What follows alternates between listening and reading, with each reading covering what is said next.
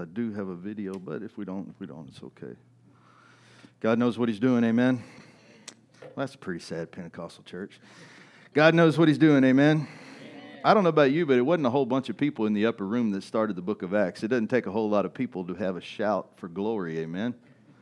Man, that's still not a good amen, dude. Do I need like we need to take a coffee break and donut break, and it'll be like required that everybody eat a donut, everybody eat some, drink some coffee, get woke up really nice and good so that we can hear the word of God this morning. Well, we are returning uh, to Mark's Gospel. Uh, if you want to go ahead and turn there, we're going to be uh, chapter 15. Uh, believe it or not, I'm going to close out chapter 15 today. So we just got one chapter left. In the name of Jesus. Some of you, you've been begging, like, man, I'm ready. I'm ready for something new, but we've got to finish where we're at, you know. I think oftentimes uh, I, I see, uh, you know, oftentimes I think, uh, at least with me, I'm guilty of starting a lot of things and not finishing it at times, uh, especially when it comes to series and stuff. I get bored too and I want to move on to something else. But this is one where I don't know about you, but I've been growing along, I think, with you and uh, uh, studying the life of Jesus, the words of Jesus, um, unfolding and unpacking. Some of this has been good for me. So we are returning back into Mark's gospel. These are the final days of the life of Jesus. We're one chapter from finishing this whole thing off. And today we're going to discuss, and again, like it was like last week, where it's it's hard. It's not necessarily like I'm bringing you a sermon to hammer you. I'm not bringing you something to which I just beat you over. It's just that we're at the part now where we talk about the crucifixion, the death, and the burial of Jesus. There's just no way to pretty that up. I can't make it what it's not right? I'm not going to make that a bed of roses and flowers and so that we all feel good about it. It's just a bad, it's the ugly side of humanity, the side that we don't like to admit. And so that's, that's kind of where we're at. While you're turning in your Bibles there, uh, Mark chapter 15, I'm going to back up just a bit and I want to explain something that's kind of driven us to this point. There is a theme in the Bible that is coming uh, to fruition, the, this, this theme of atonement. Okay, and this, this isn't happenstance, and many people automatically assume that this idea began in the days of Moses, but actually, the idea for atonement began in the book of Genesis. It takes place as soon as the first couple sins. Adam and Eve, if you know it, they had the fruit from the forbidden uh, tree, right? They were tricked by the serpent, so to speak. Uh, all of a sudden in their sin they understand their nakedness which is to say that for the first time they see themselves in, in wrong they see, they see their unrighteousness. And to make them right or to cover them, God kills an animal. He uses their skin to basically cover them. Ironically, this is what the word atonement means. The word atonement means to cover. It means that because we are sinners, God had to, some, has to cover us. Has, there has to be something that covers us uh, and covers our sin. So, uh, uh, the simple definition of atonement means uh, it, it, involves an innocent party taking the punishment that was due a guilty party. So, if atonement means to cover, then the idea was that through the act of atonement, our sin would be covered and God would no longer see it. But this wasn't like a quick fix, or this wasn't a fix. Uh, ultimately, humanity needed one of their own, uh, one who knew no sin, to stand in, take the punishment that's due to all sinners, and so, Jesus, the cross, his death, his resurrection are part of the plan that was set forth from Genesis 3, verse 15, where God is speaking to the serpent or the devil, and he says, And I will cause hostility between you and the woman, between your offspring and her offspring, and he will strike your head and you will strike his heels. So, this is where it all begins. What we're reading about now started here in Genesis from the very beginning, right? As soon as God uttered those words there in chapter 3, verse 15, the, the idea for Jesus and the atoning sacrifice that's going to cover all of humanity is spoken into existence. I mean, just same breath that breathed the world out from the void is the same breath now that cast this plan into motion. And that being the case, what we're looking at today in chapter 15 really is this the divine will of God. Press forth from the beginning of time. It's pretty amazing when you think about it. Genesis 3 men have just been formed, sin has just happened, and the idea for Jesus has already been planted. Already. So that means from the time of Genesis to the time of Jesus, this plan has been placed into action. It also means that if God has placed this thing into action, there's not a lot of things in the Bible that circumstance or happenstance. It's divine providence. God is moving things, He's speaking things into existence. Isaiah 46, 8 through 13. Get a, get a hold of God right here. He says this Do not forget this. Keep it in mind. Remember this, you guilty ones. Remember the things that I have done in the past. This is God. For I alone am God. I am God, and there is none like me. Only I can tell you the future before it ever happens. Everything I plan will come to pass, for I do whatever I wish. I will call a swift bird of prey from the east, a leader from a distant land to come and do my bidding. I have said what I would do, and I will do it. Listen to me, you stubborn people who are so far from doing right, for I am ready to set things right, not in the distant future, but right now. I am ready to save Jerusalem and show my glory to Israel. It didn't happen because, hey, it'd be a good idea if this would happen. It happened because he purposed it. He purposed it into the heart of men. He took some men and he made them his own. He made them care for the things that he cared about, made them have burdens for the things that burdened him. This is what we hope to be. This is the power of God on full display. This is what our eyes are going to behold this morning right? The cost, the sacrifice, the grimness of the, the darkness before the light. But these things had to happen. There's no way around these things. They were purposed long ago. And it's for this only reason, this atoning reason, that Jesus has come into the world. The whole reason we celebrate Christmas is so Jesus can be born to die. It's the only reason. What's the birth of the Savior that we are all going to kill? And that he knew it. As soon as he's born, he knows what he's there to do. This is what makes this whole story amazing. It's why we celebrate. It's why we celebrate Easter. All right? We're going to talk about that today. Mark 15, verse 21. Let's pick up our text this morning. Are we there? Say amen. amen. All right. A passerby named Simon, who was from Cyrene, was coming in from the countryside just then, and the soldiers forced him to carry Jesus' cross. Simon was the father of Alexander and Rufus. Who names their son Rufus? Come on, guys. And they brought Jesus to a place called Golgotha, which means the place of the skull. They offered him wine drugged with myrrh, but he refused it. Then the soldiers nailed him to the cross. They divided his clothes and threw dice to decide who would get each piece. It was nine o'clock in the morning when they crucified him. A sign announced the charge against him. It read, The King of the Jews. Two revolutionaries were crucified with him, one on his right, one on his left. The people passing by shouted abuse, shaking their heads in mockery. Ha, look at you now. They yelled at him. You said you were going to destroy the temple and rebuild it in three days. Well, then, save yourself and come down from the cross. The leading priests and teachers of religious law also mocked Jesus. He saved others, they scoffed, but he can't save himself. Let the Messiah, this King of Israel, come down from the cross so that we can see it and believe him. Even the men who were crucified with Jesus ridiculed him. I got to remind you that Jesus has already been beaten within an inch of his life. We've talked about this over the last two weeks, and really just to the point of sheer exhaustion.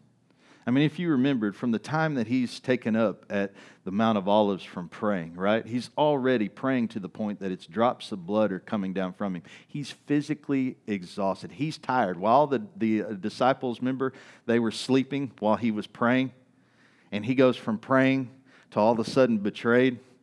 I mean, he hadn't had just a lot of sleep. He's been praying all night while the disciples have been sleeping. They take him in the middle of the night. They, they put on this mock trial, this fake trial, right? I'm just going over the last couple weeks. And they begin to, uh, once they decide they're going to take him to Pilate, they begin to beat him right there. They begin to mock him right there. They begin to do things to him right then. And then by the time he gets to Pilate, as we talked about last, last week, they decide, hey, we've heard enough. It's good enough for us. This will appease all the Jews. It keeps a rebellion down. You know what? Let's beat this guy. And let, you know what? I'm sick of the Pharisees keep coming to me as Pilate, right? Keep coming and going, you know what? They keep bringing stuff like this before me, and I'm always having to sweat whether there's going to be a rebellion. So, how about we beat this guy within an inch of his life and make it so brutal and so awful that they'll, ne- they'll be so scared to bring anybody again? because we want to make them feel bad about it. And why, why, why would Pilate want to do that? Because he knew that this guy was an innocent guy. He knew it. And he tries to wash his hands, but there's not enough water. We all know that. There's, there's just no way, right? Jesus is, is exhausted. And this is a part of the Roman culture, too, you know? The irony of the, uh, uh, of the day and age uh, of Jesus is that there is no such thing as an agnostic. Everybody's a believer in something. The idea that nobody, that there is no God is foolishness in this day, right? There's no such thing, right? Everyone believed in some sort of God. The Jews had Jehovah. The Romans had their gods. Listen, the Greeks had their gods. How many of you have heard of Zeus and all those, right? They had their gods. Like, I know that sounds awesome, like, you know, uh, Percy Jackson and stuff, but they actually believed in those guys. Like, they were real guys to them. So this was normal. And, and I've talked about this on a Wednesday. One of the neat, I say neat things, if you're fascinated with history or culture, one of the things about the culture in that day, especially when you talk about the Persians, the Medes, the Assyrians, the Romans even, is, is be, nobody viewed death as a bad thing. Nobody did, right? It, it, death meant peace, peace from the harshness of life. How many ever thought, man, I mean, just for lack of better words, man, sometimes life sucks. I mean, sometimes a hard day is just horrible. And it just beats you up. And you're like, really? I'll be glad when I'm just done with this one. One day I'm like, how many, like, I mean, you know, especially as I see an older generation, an older generation, you will catch them going, you know what? I can't wait till the day I go home where there is no more bills, where ain't nobody calling. You don't have to worry about a gossip. You don't have to worry about a rumor. You won't have to worry about what people think about you because it won't matter anymore. We're a place where there's peace and comfort. Listen, this is how they viewed it. No, everybody uh, viewed some sort of heaven or some sort of place, right? Well, in the process, this is the issue here. Death wasn't necessarily a bad thing. Death meant that you got peace from the harshness and tolls of this world. But here's the, the other thing this also meant that death was not justice. To the Romans, it was not justice. To the Jews, it was not justice. To the Persians, death was not justice. Death was an escape. If somebody did something to you, I want them put to death. Really? Where they'll never hurt again? Or do you really want them to hurt as bad as you do? Welcome to humanity. I mean, they would laugh at the way we do stuff. Oh, you give people a shot and they just go to sleep and never feel pain. But is that really what the victim wants? Is that what they really want? Or do they want them to feel the pain that they felt? I'm just being honest about human, our humanness and our depravity. If you wanted to exact justice upon someone in that day, then the only means to do so is to torture a person to the edge of death. If the person dies too soon, then the people might not be satisfied with the amount of justice they felt needed to be exacted. It's kind of a big deal. I mean, go look up history. This is nothing, I'm not teaching anything different. All right? This is normal history stuff. So in this situation, they beat Jesus to the point of exhaustion. He's been beaten twice over now, once by the Pharisees and their guards, and now by the Romans and their guards. He can't even carry his own cross anymore. I mean, it's bad. Normally, this is what they do, right? But he is so physically not capable of it, they have to find this other person. By the way, talk about a rough day for another guy. Like you're just like minding your own business and somebody just grabs you out of the crowd, and guess what your job is today? I mean, this is how it is. They offer Jesus a bit of wine, and now the scripture says drug with myrrh, but let me tell you what myrrh is, right? Uh, by the way, it sounds, or at least to me, when you first come across, you're like a little bit of wine, a little bit of myrrh. Myrrh, by the way, is an antiseptic, all right? It's used kind of as a medicine back in that day. So it's a little bit of wine with a little bit of medicine in there, right? Probably will make him feel a little bit easier, take the edge off kind of thing. Uh, um, why would they offer? I mean, it seems like a nice gesture, so to speak, but it's not really, because once you understand that the object is to keep him alive so that he can endure more pain, then it's not so friendly. I was thinking about this, even as I come across it and studying it, I was thinking how horrible. It sounded so, so good at first, right? Well, maybe this will help him deal with some of the pain. Maybe this will help him not feel, so to speak so he can, you know, somehow survive this, maybe? I mean, like, this seems like a good gesture, but it's not. I mean, once you understand the culture, what they're trying to do is keep him alive for as long as they can so he can endure as much torture as he can. Because this is what they believe is going to exact justice and make the people feel like, okay, it's good. It's all settled now. Everything is good. What I think is interesting is Jesus says, no.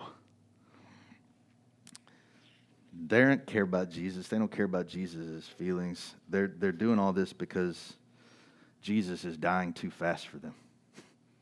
I mean, he can't even carry his cross. That's not the norm. They don't beat guys to the point they, that it ends like this, right? Because, by the way, there's two guys that are pretty much hanging on the cross by the time he gets up there, and they're going to outlive him which shows you it's not the customary thing to do is beat your subject to the edge of their life before they get on the cross. The idea is that they hang on the cross as long as humanly possible so they can suffer as much as they can before they escape.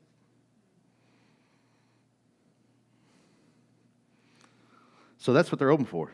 How long can we do this? How long can we beat Jesus? How long can he hang there? How long will it take before he bleeds out? How long? That's what they're hoping right? So this torture, it continues in the form of a cross. They nail each hand to the wood.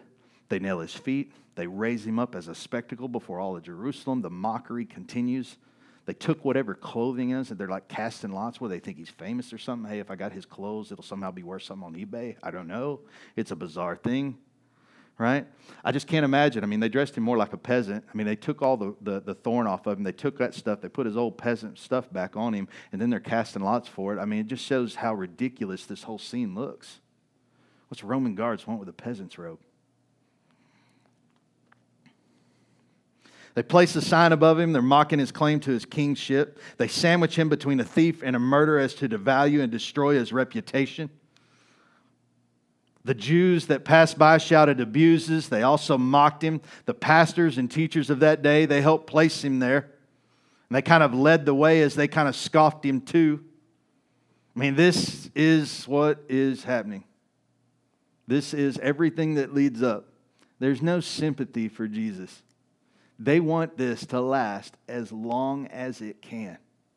It's, this is human depravity on full display. By the way, depravity is something I say a lot. It's a theological term. Let me explain that term. Depravity is simple as this, man, is the understanding of sin. Is human sin, unrighteousness before the Lord. When you study depravity, depravity is a great thing to study. Let me tell you why. Because when you start to study human sin, even if you're honest with yourself and your own sin, all your the vain things about you, the self things about you, all these things, when you begin to study it, right, it'll lower your view of yourself, but it'll also raise the view of Christ. Because the more you understand yourself as a sinner, right, the more you place the nails, the hammer of, you know, and nailing Jesus to the cross yourself, the more you see yourself as the very guy that's doing all these things, which we are we would have been just as bad. I'd love to think that, you know, not us, Jesus, but by the way, he had three friends that ate, slept, and drank with him every day for three years, and they all jetted. How many of you just take an Advil when you get a headache? We run for comfort as soon as we first feel pain. Think about that. We run for comfort as soon as we first feel pain. Jesus has an opportunity to take comfort in the form of wine and, and, some, and some medication, and he chooses no. You know why? Because he's determined to die. Why don't you open your mouth and say you're innocent? Because he's determined to die because he, there has to be an atoning sacrifice. If he doesn't, there is no us. There is no eternity. There is no Isaiah 53 where the portion is divided amongst those who are strong enough to say that we believe in Jesus. Some of you, I don't know if you've ever seen The Passion. If you ever have, I've got a video set up for you real quick before we go on any farther, just to kind of give us a visual. It's rough, but we're all adults pretty much in here, so it's rough if you haven't seen it. All right? Hopefully it works. Hopefully it works.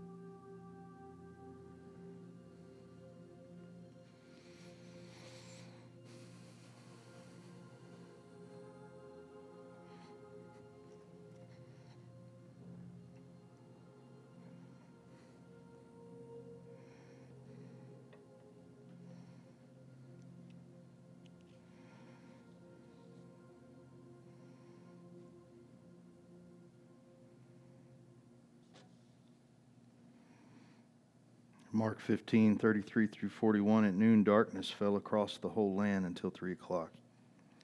Then at 3 o'clock, Jesus called out with a loud voice, Eloi, Eloi, lema sabachthani, which means, My God, my God, why have you abandoned me? Some of the bystanders misunderstood and thought he was calling for the prophet Elijah. One of them ran to fill a sponge with sour wine, holding it up to him on a reed stick so he could drink. Wait, he said. Let's see whether Elijah comes down to comes to take him down. Then Jesus uttered another loud cry and breathed his last. And the, and the curtain in the sanctuary of the temple was torn in two from top to bottom. When the Roman officer who stood facing him saw how he had died, he exclaimed, This man truly was the Son of God. Some women were there watching from a distance, including Mary Magdalene, Mary, the mother of James, the younger of uh, the younger, and, and of Joseph, and Salome. They had been followers of Jesus and had cared for him while he was in Galilee. Many other women who had come with him to Jerusalem were also there. There's no easy way to look at any of that. It just is the truth. I, I, mean, sometimes the truth is just like that. There's no easy way to accept the truth. It just is. There's blood and sweat mingled together, and Jesus is raised up like a spectacle. And the Pharisees, they're feeling pretty good about it now. I mean, they feel like they've won. This is good. They're mocking him, right? This is the end of the ministry of Jesus, son of Mary and Joseph. It's, it's over, right? We hear his last cries before leaving this earth. He rips up the curtain in the sanctuary, the temple's in two pieces. You saw the video. What had been once covered, what had been once veiled off from everyone else, will no longer be covered or veiled. God has made a way.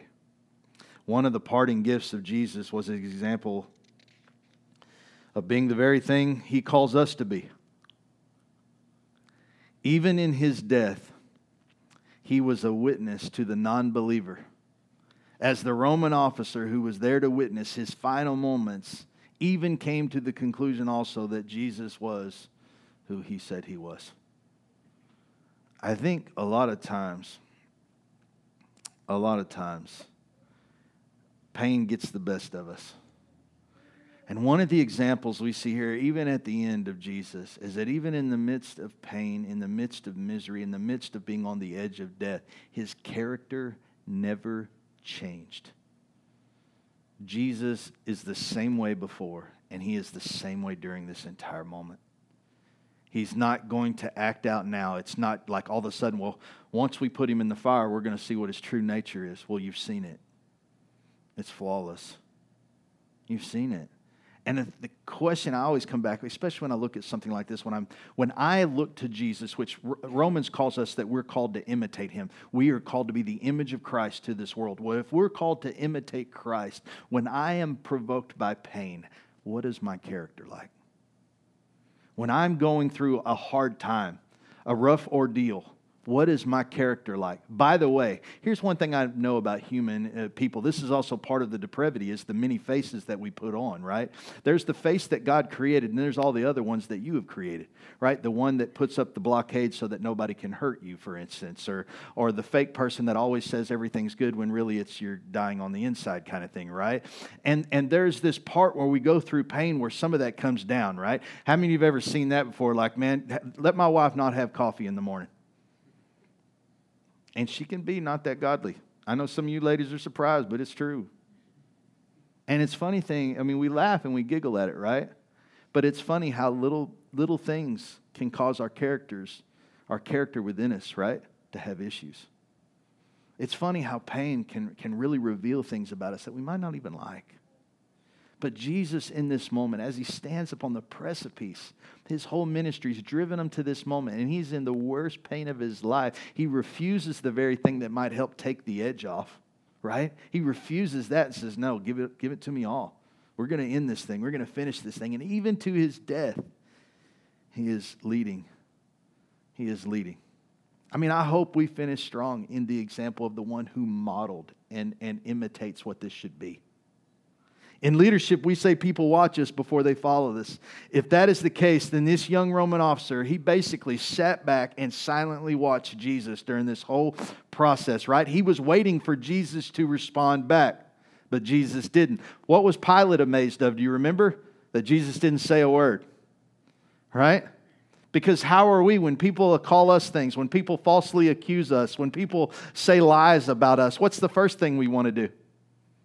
We want to yell at people, right? We want to set the record straight. We want to, no, you don't, nobody should be saying things about you, this or that or whatever. Jesus just trusts the Father will reveal all things. The truth will come to the surface. And Jesus trusts the Father, and we see that in Christ. He, this Roman officer was waiting for Jesus uh, to curse the God that put him there. How many of you question what God has done at times? Like, why would you do this, God? Why would you? Do? By the way, don't you think maybe it's because it's what's best for you? I don't understand how. Of course you don't. You live down here. You're in the middle of it. Can I tell you in combat, for instance, one of the areas where I have like some expertise.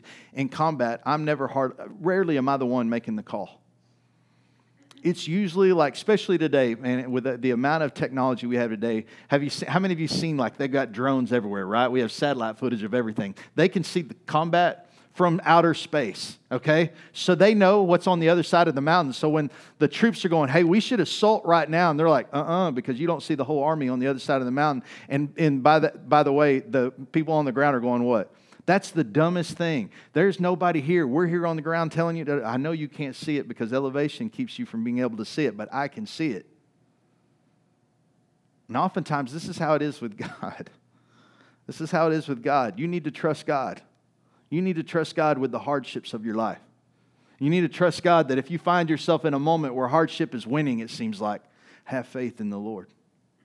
That it, listen, like Shadrach, Meshach, and Abednego, as much as I hear so much people talk about, well, God is going to get you through it and God will get you out of it. Listen, even if He doesn't, He's still God. We forget those stories, right? We forget the story of Jesus, right? He left Him on the cross, by the way. God doesn't come down and take Him off the cross. He leaves Jesus on the cross. Guess what? God's still God. All right? Uh, Shadrach, Meshach, and Abednego. Old story. Some of you know this by heart. If you don't, it's, it's a simple story about young kids who believe in God so greatly. They're about to be thrown into the fire. Remember what they say to the uh, um, Persian uh, king? Like, whether he delivers us or not, or whether we burn in that fire, he's still going to be God. It doesn't matter. Like, it doesn't, it's not going to change anything about how we believe right? God may deliver me from this hardship. God may deliver me through this. You know what? I may die, but He's still God. And it's still His purpose, His will. And I trust Him for such things.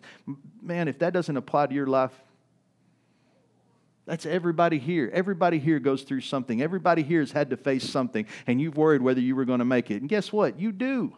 I mean, unless it's like something like disease or something where you're facing something you don't have control over, I promise you the little things that happen amongst your family, those things like that will be resolved through time, especially if you're seeking after the Lord. Because that's what the Lord does. He's in the business of reconciliation and forgiveness. And if you're going to imitate Christ, then you're going to have those things. And when it comes to human relationships, those are going to be easier things to conquer than outside things. Spiritual warfare, hard things to conquer. You need Jesus right? There's something hardships that are beyond you, and you need others. And you better know when those need to happen as well. People watch us; they're constantly watching us. Like the Roman, uh, uh, uh, the Roman centurion, there, there, he's watching Jesus, right? He's waiting for Jesus. He's trying to watch his character, right? He's, he's this whole time he's been watching, right? He looked for Jesus to take the easy way. He looked, come on, man, take a little drink of this wine, take a little drink of this antiseptic, this little medicine here, right? Come on, be smart about this. Try to stay alive here. Come on, fight for your life like every single other person does. But that didn't happen because that's not the ministry of Jesus. Jesus was here to atone for man's sin. He faced death head on. Had God forsaken Jesus? Never. Had God turned his back on him? Never. God allowed every moment of Jesus' life to take place in order that he might fulfill that which he begun in Genesis to redeem mankind back into full relationship with himself. He created Adam and Eve to walk in relationship, in community, alongside him as friends, more specifically as children and heirs to the kingdom. Now in Christ, this is done. This is done. The atonement is final. There's no need for animals uh, to be slain. Come on, if there's one thing we found out from the Old Testament uh, uh, to Jesus, is that there's never been enough animals to atone for everybody. They've been, I, I mean, have y'all read Leviticus? I know you haven't. Nobody reads Leviticus, but you should. You know what Leviticus is a good book for? If you're looking to be a butcher, you should read it. You know, it's a deer hunting season, by the way. If you want to feel what it's like, you know, say, I haven't really gutted anything all season already. It's been a month of October, which is bow season. If you hadn't gutted anything yet and you want to feel like you gut something, read Leviticus. Because there's so much blood and guts in Leviticus, it's unreal. Like at some point, I'm thinking if you were a pastor and you didn't smell like meat and blood, probably not a good pastor. In Leviticus, that's true. Probably not a good one. I mean, I remember one time as I gutted a deer and my hands were covered. Like at one point, they're so solid red, right? And all I could think of is that's what it looked like to be an Old Testament pastor right there. Atoning for the sins, man, making sure all this stuff is burnt and all these things that have to go on with it. And they killed all kinds of animals. It wasn't just like calves and lambs, it's, it's birds and all kinds of crazy stuff. God was just constantly, this is what He was teaching them what it was going to take. He was teaching them what it was going to take. There aren't enough animals. So He sent Jesus. We needed Jesus. And so God sent Him. And He didn't just send Him just like, like we, I, I love how we have this tendency to think globally. He sent Him for all the world. That always sounds good. That always, and it does, it's, true. it's true. But the real truth is, He sent Him for you. Like, make no mistake, Jesus, He's known you since before you were born, the Bible says, which means that when He went to the cross, for you that are sitting here that believe on Him and call on Him Lord, He did this for you to know you. He knows all of us, all of us. He did this knowing your name. When He went to the cross and said, It's finished, it was done for you. It's personal. It's personal. Mark 15, verse 42. This all happened on Friday, the day of preparation, the day before the Sabbath. As evening approached, Joseph of Arimathea took a risk and went to Pilate and asked for Jesus' body. Joseph was an honored member of the high council and he was waiting for the kingdom of God to come. Pilate couldn't believe that Jesus was already dead. You catch that? He couldn't believe it. How's this guy already dead? That's not normally how it works. Normally, we send him up to the cross and, and it takes them a while. By the way, did you see what they did to the other guys? It broke their knees. You know why? Because when you're hanging like that, uh, if you can keep yourself propped up, you can breathe. When your arms get too far out like that, you'll, you won't be able to breathe in as much, and they die of suffocation, is what they die from. How, how nice is that? You know, because listen, that's called justice back then. That's called justice. Pilate couldn't believe that Jesus was already dead, so he called for the Roman officer and asked him if he died yet. The officer confirmed that Jesus was dead, so Pilate told Joseph he could have the body. Joseph bought a, a, along a sheet of linen cloth, and then he took Jesus down from the cross, wrapped it in the cloth, and laid it upon the tomb that had been carved out of the rock. Then he rolled a stone in front of the entrance. Mary Magdalene, Mary, the mother of Joseph, saw where Jesus' body was laid. Now, this is where things it would seem would be grim and where the darkness would seemingly have won. But the cool thing is, this isn't the end. I mean, that's the greatest part about this story is that's not the end. That seems like the end, right? But it's not. Let me share you something a little bit from my personal time. My mother-in-law I shared this a little bit. I've kind of been off and on sharing about it. It's funny, like when you're reading something, it tends to just come out, or when you're in the middle of studying something personally, you know, you can't help but uh, uh, things come out especially as a pastor, you talk too much. You know, we say as pastors all the time, your heart better be right because eventually it's coming out your mouth. So, uh, one of the things that I've been doing lately is uh, listening. My mother in law, uh, I think last year for my kids, really brought, bought these CDs of all the books of Narnia. C.S. Lewis's books, The Chronicles of Narnia. By the way, if you haven't read the books or listened at least to the audio stuff of it, you're missing out, man. It's amazing stuff. That is a lot of good stuff in there. So I get through this last part. I had to run to the deer lease this last week and, and check feeders and cameras, and I'm on my way back and I'm finishing up the last book. You know, it's called um, the the Last Battle of Narnia, and uh, in the last battle, it's the end of the world there and it's like the revelation moment for the Bible, kind of for this this book. And C.S. Lewis, he weaves all that stuff in, the, the theological stuff into it. It's so good.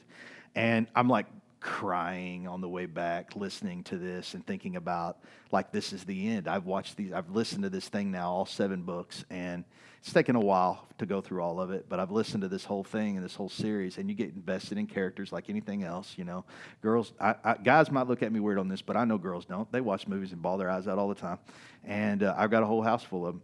And and so as I finish this last book, I'm tearing up, and because you get to that point where it seems grim, and you realize that that these, these characters have come to their end.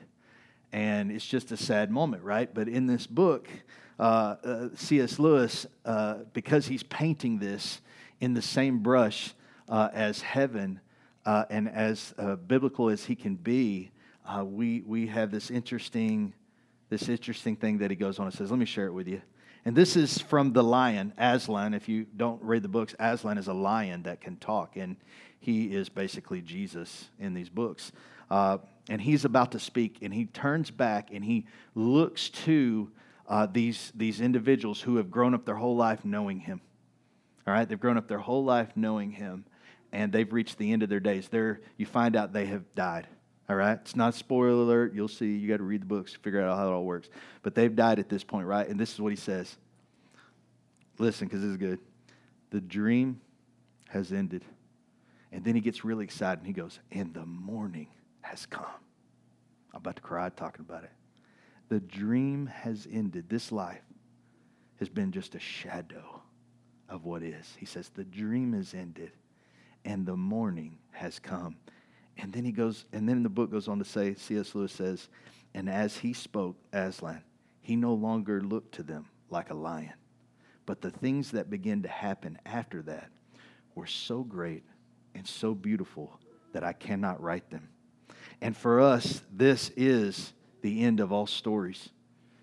And we can most truly say that they all lived happily ever after. But for them, it was mostly the beginning of the real story. All their life in this world and all their adventure in Narnia had only been the cover and title page. Now, at last, they were beginning chapter one of the great story, which no one on earth has ever read, which goes on forever, in which every chapter is better than the one before. Man, that is what Jesus secured for us. This life is a shadow of what's to come. There is a place, a green place, where there is no more hardship. There will be peace and happiness. As he says, the dream is over, the morning will come. And I don't know if you remember the scriptures, but what does it say comes in the morning? Joy. Joy comes in the morning. We, let's bring the worship back in. We, we might um, have closed this morning with Jesus sleeping in the tomb. But let me say this morning that that is not the end. We may have closed this chapter off with him, with him going into the ground, but that is not the end. It is only the beginning. And soon, even uh, for Jesus, it will be the morning. Even for Jesus, it will be the morning. And his morning is going to be shared with the entire world. And through his victory, we will have victory, and it's through His healing that we will have healing, and it's through His power that we will have power, because greater is He that is in us than He that is in the world. I now have become the offspring of that which is prophesied in Genesis to strike the head of the serpent. It's good. we become warriors because He is a warrior. We become overcomers because he was an overcomer. All that stuff gets implanted into us now. It does not happen without the cross. Man, it doesn't happen. Listen, I tell you, I don't know about how, where you've been at this week or what you've been doing, but I can tell you, I, I've gotten to go meet some of the people who've lost their homes up in Kingsland. And man, it's pretty tough. Some of it, not so bad. Some of it are these homes where you're you know, you're right. They, they, they might not live there actually, you know, right now, and, and we're, we're helping them with some of those people. But I helped out somebody this last week that had like nine foot of water in their home. And nobody's going to, where they're sitting at in the floodplain, nobody's going to give them a construction loan to get their house built. So they're going to lose every, I mean, they're going to basically, that's either going to be the biggest shed or they're going to have to somehow pay out of pocket and live somewhere else until they can build their own home. And even then, I'm not sure how wise that's going to be. I just know that they're facing a lot of hardships with that. There's still a lot to be done, a lot of work to be done. If that's something you're interested in, I want to I want to say anytime in the mornings you want to check in over at First or not First uh, First Baptist in uh, Kingsland, they're always uh, this is what they've been doing over the last couple of weeks. Also, there's a lot of people we need to pray for. Gene, uh, who's who's been a part of our church since it pretty much began. Gene uh, is is having issues in the hospital right now. Also, I've got my boss's dad. He came in this week, and I could tell it's it's on him heavy. His dad is needing a lung transplant. His dad's about the same age as my dad, and so it's it's hard to watch him walk through that when they're so young. I mean, I think he's just in his mid to late 60s, and and it's just grim. It looks grim, and it, I, it just it seems like right now there's so much that needs prayer. There's so much that needs to be done. There's so much help that, that people are in need of right now. And as we even get ready this week to go meet people for Halloween and meet, just understand that it, it, we, we're going to go meet them. We'll shake their hand, and it's going to seem like such a happy night. But one thing we never know, and we want to make sure we're prayed up for, we have no idea what each family is going through. For that night and for Halloween, they're going to be whatever they need to be for their kids. But you don't know what they're going through. You know what that means for us? It means that we it means that we put on a smile. It means that we be Jesus. We love them right where they're at. Won't judge them for what they're wearing. Listen, I know they might be wearing Freddy Krueger stuff. I don't care. We're going to love them right where they're at. We're going to love them for everything they are. All right? Because at one time, God loved us right where we were at. Just like we were, awful and all, full of sin, full of all those things, right? One thing I've always said Eh, no matter how much somebody tries to talk to me about somebody else or anything like that, I always say this somebody plus Jesus is always awesome. It always equals awesome. Anytime, man, once Jesus comes into the heart of a, a heart of a person, everything is off the table. Anything that you had pre pre ideas before, you can throw that out the window. Because once Jesus is inside the heart, He will overtake it all. I mean, He will not be defeated. How, what does the song say? Death couldn't hold him down. We put him in the grave today, but that's not where he's going to be next week. Next week, he'll be out of the tomb. Next week, think about this all week long. Next week, we'll be celebrating. Yeah, we've taken a hammer the last two. Had to watch clips of the passion, right? To get that visual in our brain. We all feel guilty. We all feel awful. We all know our part to play. But make no mistake, what does God say to you? I do not condemn you.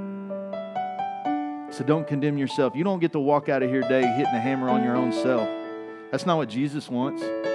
Jesus wants you to feel loved this morning. Jesus wants you to feel uh, appreciated this morning. Jesus wants you to feel happy this morning. He wants you to have the experience of joy. One day, Jesus will say to you, like Aslan said to the kids of Narnia, the dream is over and the morning has come. Amen. Amen. Now let's worship Him this morning.